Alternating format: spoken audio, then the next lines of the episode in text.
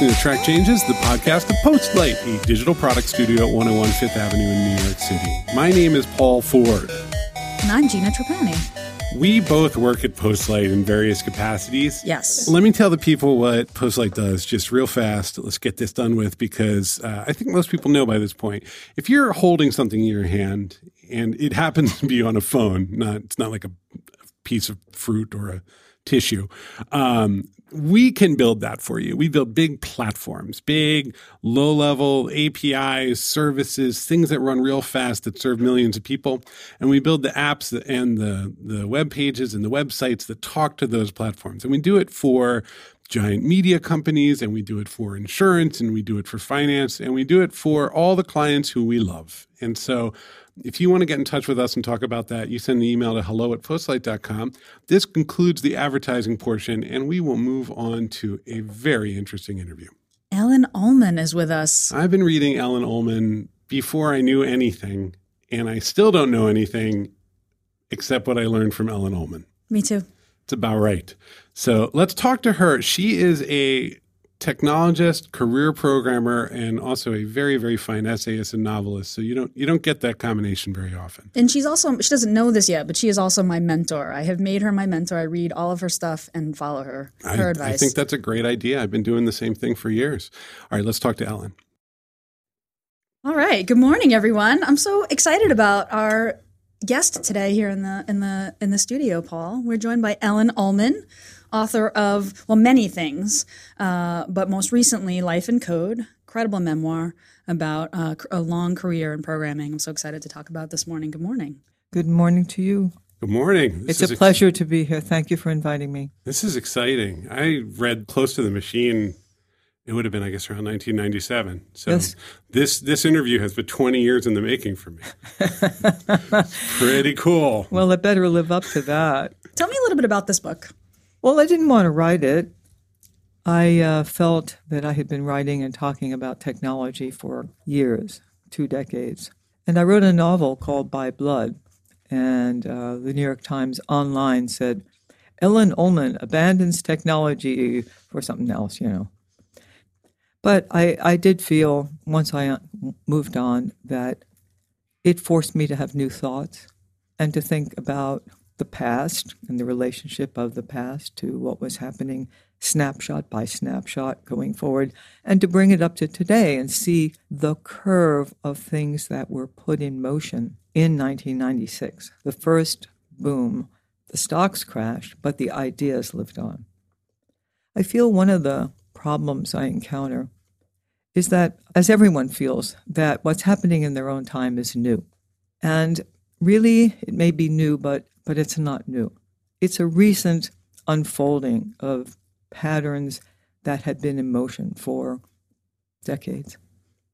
Going through the first part, which overlaps with Close to the Machine, what struck me is a lot of things you're talking about are words and terms and concepts that are uh, not just familiar but utterly current like we're the style of programming thinking about the windowing systems and so on. And we we do that, and not only that, we just reinvent it constantly. Like if I go out to this office, we're recording at Postlight, we are building window components that open and shut and and and thinking about the lifetimes of these components in the system. Life cycle. Life cycle. Thank you.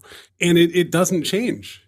The the patterns, everything's faster. We're now sort of layering it onto the onto the web in new ways, but the, the patterns are the same. What really disturbs me is how the front end of the web works. Ooh, now, I understand that. that it's designed to minimize transmission or messages to the server mm-hmm. over the wires of the internet. It looks like, to me, exactly like RPG screens on mainframes, where you fill out all the things in the form and you hit enter. Actually, it was called send, and it went to the mainframe, and then it came back with an error. You fix that one, went to the mainframe, came back with an error. Does this sound familiar? This is the way web pages work. They don't come back and tell you, here's all the errors you fix, and you can fix them in one pass, right? This to me is, uh, okay, stupid. I know it, it's, it's designed for the technology, but not for the human being. But they're coming for us now. Now it's all dynamic windowing toolkits on the front end, bundling data up to send to the back end. Like it's that batch mode that you're talking about, they're blowing it up. Facebook in particular is leading. They don't want it anymore. So that document version is about to go. We're not gonna we're not gonna have it anymore. Hurrah! How many years has this taken? to, to many. Although, see, I get nostalgic because anyone could get in there and make that HTML page and publish Yeah. their stuff. That's the thing, right? Like the, the, the new update takes you farther and farther away from the machine, really. I mean, when I look at web development and read, a- and, you know, reading this book, and most of what I do is web development, I'm like, wow, I'm very far away from from the, the internals, and I'm building this virtual DOM on top of the browser that does a bunch of stuff that I'm not even really sure because I used, you know, some toolkit to get started. We should maybe talk about a little bit. You talked a lot actually about building tools to make things easier for users, including developers, and you know, kind of what that means. well, and this is sort of a big subject, right? Because the web happens at this very high altitude Yeah. where you're making pages, and increasingly now you're kind of retrofitting components into a page style Mm-hmm. interaction. Yeah. But you're getting further and further away from how a computer actually works Yes. as you're doing this. Like we're, we're many levels of abstraction up.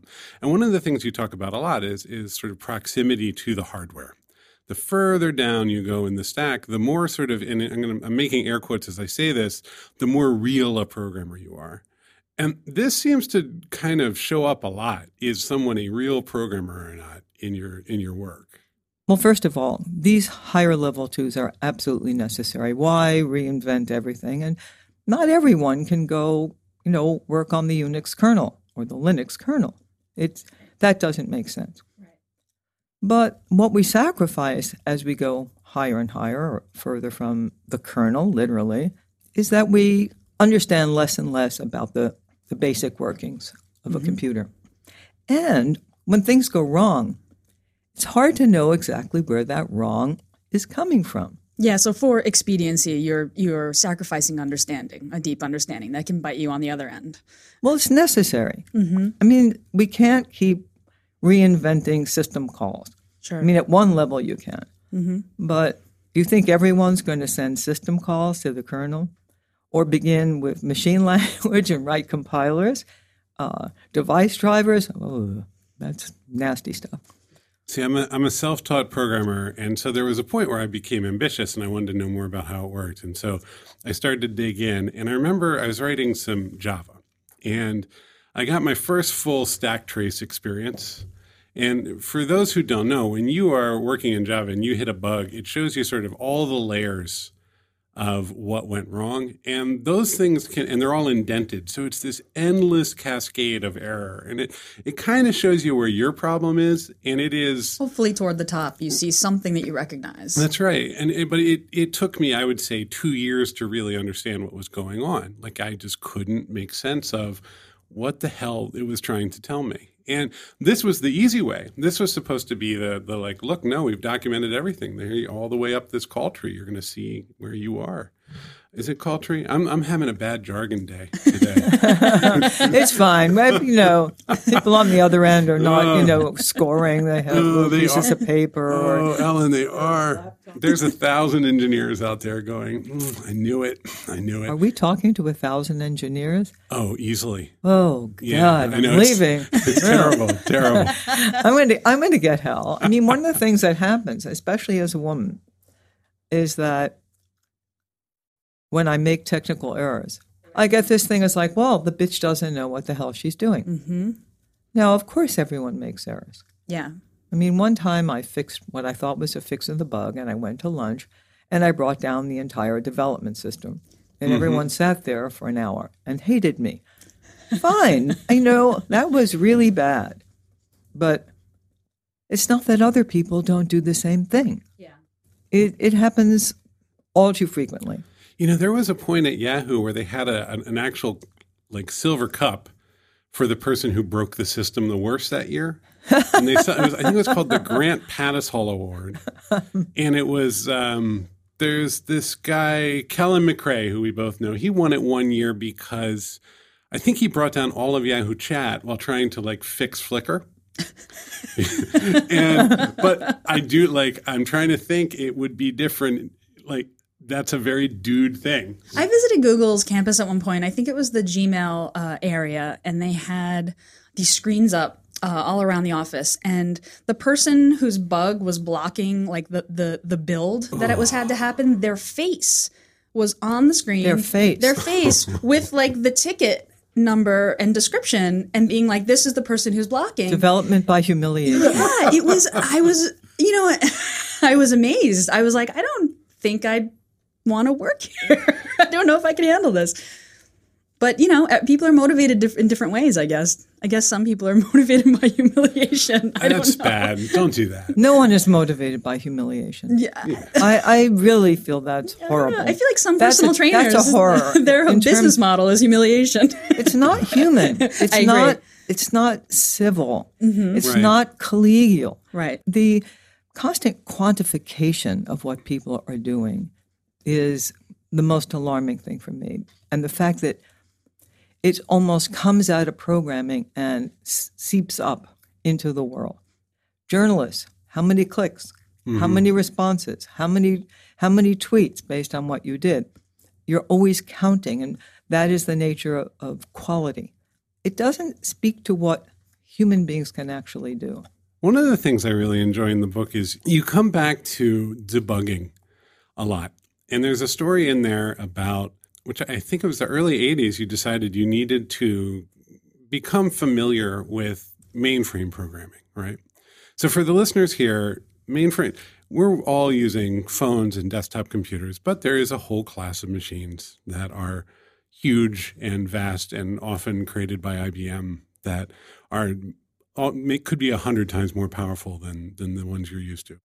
But you decided you needed to get in there and use mainframes. And there's a story in there about uh, finding a bug that then sort of took over your mind for a while. And first of all, do you remember how long you worked on it?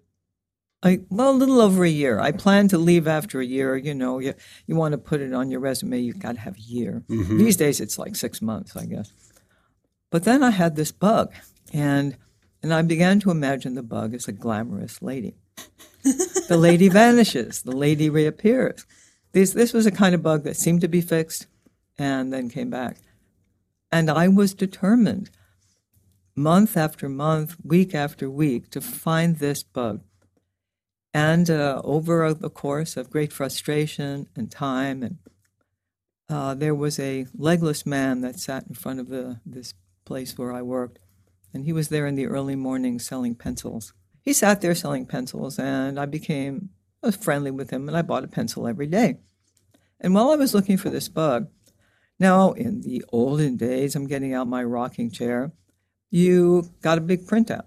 Mm-hmm. We did have a screen, but it, you couldn't really look at it. You, you, the libraries were primitive, and It was So- this the big sort of lined paper with the green and the white yeah, stripes. and it came in you know big folders, you know mm-hmm. plastic covers, and so I began ordering piles of printouts, and they all thought I was insane. That my office had mountains of program of bound printouts, and in order to follow the trail of where I had to go back to, I was sticking pencils in in, in the uh, in the printouts. No, because you had all these pencils. I had all these pencils. I had a whole box of pencils. and so I used them to keep track of where I had to go back to and uh, would put marks on them. It, it was a ridiculous thing. But, and I felt, just for the sake of this legless man in a wheelchair, I somehow I owed it to him. And when I finally fixed it, I, I don't know, I, I felt that I had paid him back somehow. hmm And also, when I found the bug, it turned out to be something a, a, a prior programmer had done really stupidly. So this glamorous lady I expected to find waiting with a cigarette, saying, "Aha! At last you found me," turned out to be this complete anticlimax. I do want to go on to say that as I went on, I did stupid things myself, and I had more compassion for this other programmer who had completely screwed me up. I liked working on a mainframe. It is a powerful. It, it was an old system in those days, uh, 370. You get the sense of how it rolls programs in and out, in and out. It doesn't have multiple processors. Its speed is what allows it to swap things in and out. Mm-hmm. And so marveled at how these different programs were running and the question of precedence, which we still have. Uh, it's always a question. Symmetrical multiprocessing has to decide, you know, what has to go first, and the whole idea of what's more important and what can run more quickly. And you have to describe the resources you're going to need. I had to say, well, I need two disk drives, I need this much memory, I need the printer, and you had to spell out ahead of time what resources you were going to need. And that's quite primitive if you think about it. But it made you think about, well, what does what does this how does it relate to the machine? What pieces of it do I have to describe in addition to the multiple modules and the space you'll need and so on? I learned a great deal from that. You know, it's the physicality is really interesting, right, compared to now. Yeah, I'm trying to imagine having to account for all the resources I will need to run the web page that I'm building. Um, and actually, it's, it's it's important, especially when you're building internet connected apps for places that don't have great internet connections. Um, but that's like a lesson that young, eh, particularly young engineers, have to learn and relearn. But one of the things I would love if is more engineers understanding the humanities, because that's when they will learn their effect on human life and social life. If they have that background of understanding deeply the emotions of human beings and how they interact and their desires thwarted or fulfilled, I, I do think the lack of the humanities and now this is coming in. I hear that Google is hiring philosophers, but philosophers are kind of mathematical thinkers. But don't you think this is? I mean, so the Bell Labs used to send people out to get master's degrees and and in the humanities, or actually Bell did, and then sort of to broaden the the focus of the place. I feel that they always see it as a nice bolt on, and I remember in the bug really clearly because it's the the first sort of technical novel I ever read that also went deep on Middlemarch, right? Like it, there was a lot, there was a lot of play in there, and a lot of sort of like Middlemarch was used to devastating effect in the bug, and it was it's uh, I won't spoil it, but if you're a Middlemarch fan and you like Windows pro, like classic event loop programming, this is the book for you, and it was for me and I just, it's such a hard reach. I feel that because I've been thinking about this for years and years, and it, it feels that the humanities doesn't want a lot to do with them, which is part of the humanities fault. Like the humanities wants the power and the access and the distribution, but it, nobody, aside from a few people now in the digital humanities, is particularly interested in like getting into the ethos and the rhythm of like a good event loop in JavaScript and understanding why that might have a cultural significance. One of the things I talk about in the book at some length is the desire to mix these worlds Mm-hmm. and they will enrich each other. Not everyone's going to learn to program, become a professional programmer. It's just try your hand at it. Demystify code. It's not magic. So are you as careful a coder as you are a writer? Well, that's for people to evaluate. That's Mm, for okay. other people to evaluate. I think you never can evaluate your own work. I mean, my measure is I'm not embarrassed by it. Great. That's a very good measure. Do you miss it? Writing code actively every day? No.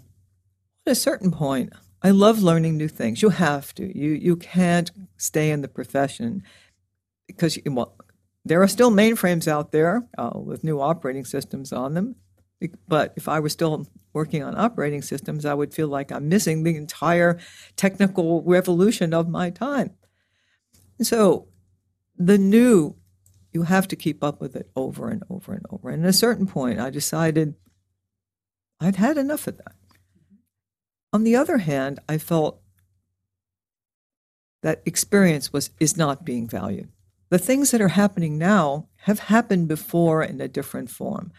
There are roots in there from which people can learn. There are lessons in the past. And it's important to at least see something of the history of your own profession, have a sense of it, so you can understand the power of what you have now. Mm-hmm. The systems we have now are, are onions. You know, you've got mm-hmm. the stuff in the middle and you build tools around it and around it and around it. You can't scrap all that and really start over. So part of it is you're saying, well, you're taking this stuff that we, you know, wrote I don't know, 20 years ago, and we're putting that in the middle of stuff that we wrote 10 years ago, and we're wrapping something around that we five years ago, two years ago. Oh, now it's brand new. And so it does work itself out, and the, the understanding that there's stuff under there that was written a long time ago and you have to take lessons from the people who who created those systems you need to know a little bit about mm-hmm. And that is inevitable. Everyone wants to be at the forefront. Everyone wants to be working on the new thing. Up until but of course that's that's natural. I mean so did i. So did everybody in this room right? Up until a few years ago though i followed a twitter account called real COBOL jobs because just in case I was gonna. I was like, you know, let's keep an eye on that, just in case it all goes south. I'll get a couple short sleeve shirts, some neckties, and I'll just I'll learn COBOL, and I will write because I you know I look at COBOL. I, I went and learned it enough of it, and I was like, well, it's a very nice data description language built in there. Like it's it's got some perks. It's a little verbose and bad, but that's okay. Now it's time to talk about Grace Hopper. Yeah, that's yeah. okay, who, sure. Who was the creator of COBOL essentially? Mm-hmm. She's known for that, but what she's lesser known for and needs to be known for is that her team created what is essentially the first modern compiler, mm-hmm. Mm-hmm.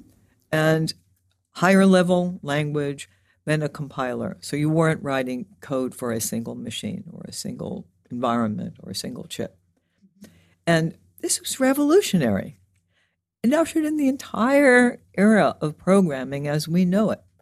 Uh, everything else had to be written for a particular computer. Now, this is what she really needs to be known for. She really put in the germ of, of where we are now.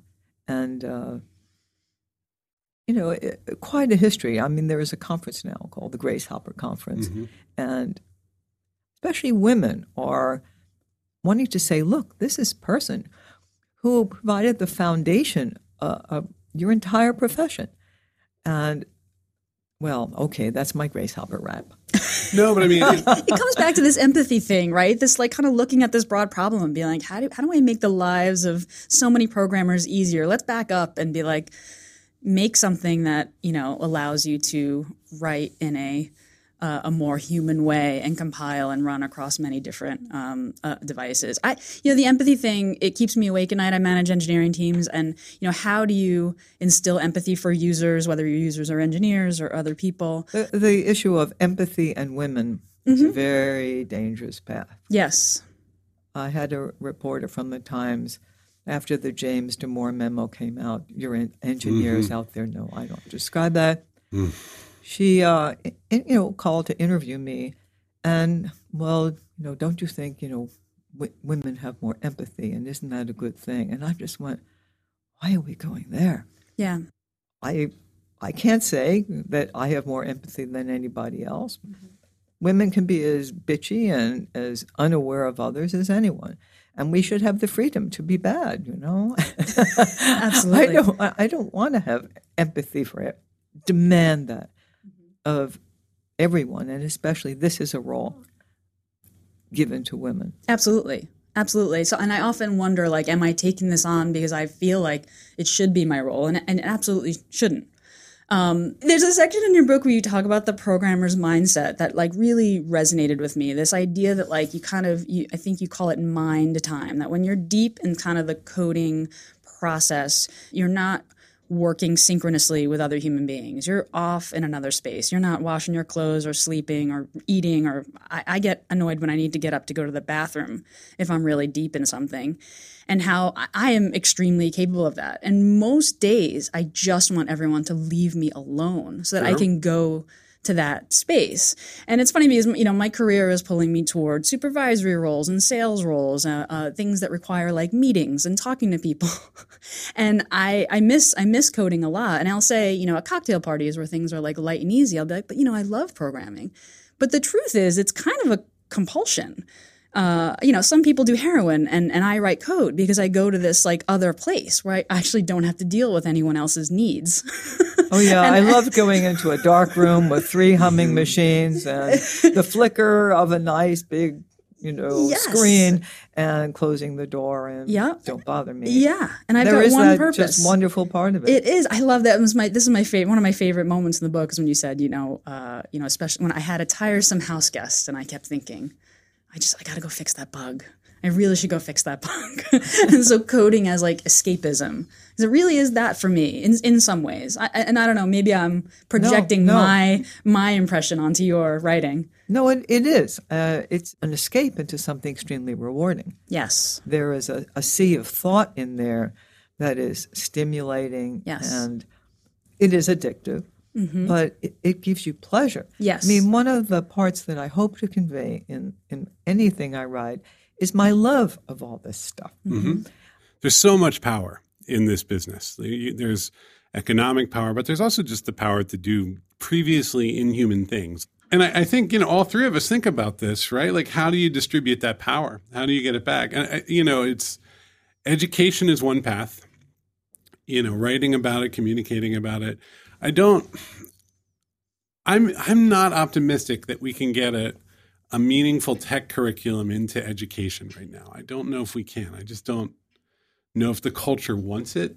It wants the kind of like, hey, technology is really changing things, but that the actual effort to make it part of the curriculum and connect it to other things, I don't know if we're going to do it. Connecting to other things, mm-hmm. not saying you're going to go in a room and be involved in this addictive activity, which can be pleasurable, but connecting it to other things, looking at code, looking at programs in a social light, in a civic light, in light of uh, relationships. You know, what has Tinder done if you look at these other relationships, in things you've read? Compare and contrast, as the teachers are fond of saying. That's kind of what I mean. Not that everyone should code, but everyone should learn enough to connect what's happening with coding, with engineering, with technical products, with other things they know So and you're have learned. you're calling for a school of technology criticism. I'd, I'd like to go to that school. Comparative comparative operating systems. I think that would be healthy for us all. I think some of the output from that could be great. Let me leave us all with a question. Um, when you're programming at home, doing something interesting, and a loved one comes to the to the doorway of your office, what is the reaction? My spouse and I really had to talk about like like when I'm typing anything that I say to you while I'm typing because you've said something to me like I can't it's like think think is consider me drunk like I'm just I'm impaired I'm not I'm not equipped to have a productive interaction with my 5-year-old I need to stop Yeah. Okay. Well, I put a yellow sticky on the door that says, "Is this important? no that's Well, great is this really important?" Yeah. Which means leave me alone. Uh, that's the way I handle it yeah because there are things that if you're interrupted, you lose it.